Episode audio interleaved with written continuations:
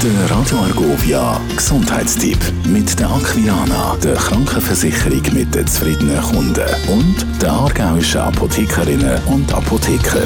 Das ist bei mir der Dr. Theo Vöckli, stellvertretend hier für die Aargauer Apothekerinnen und Apotheker. Wir reden heute über das Hämatom. Was ist ein Hämatom? Hämatom oder Bluterguss ist, wenn eben das Blut aus einem verletzten Gefäß ins umliegende Gewebe austritt. Es kommt zu Schwellung, Schmerzen, Entzündungen und natürlich auch zu Verfärbungen von der Haut. Was sind denn die Auslöser von so Blutergüssen? Typische Auslöser sind die stumpfen Traumen wie Stürze, Schläge, Quetschungen, Prellungen.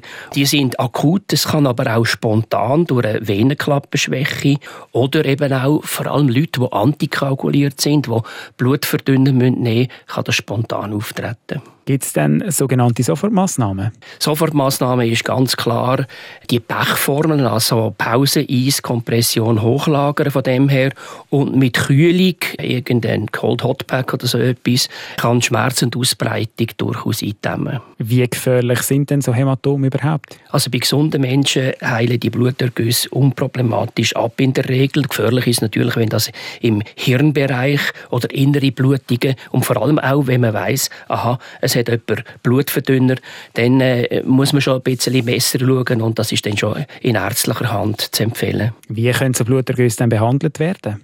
Eigentlich ist eine medikamentöse Behandlung nicht unbedingt zwingend. Innerhalb von ein bis drei Wochen geht es eh weg, aber es kann stark lindern und den Heilungsprozess fördern. Kühlung habe ich gesagt.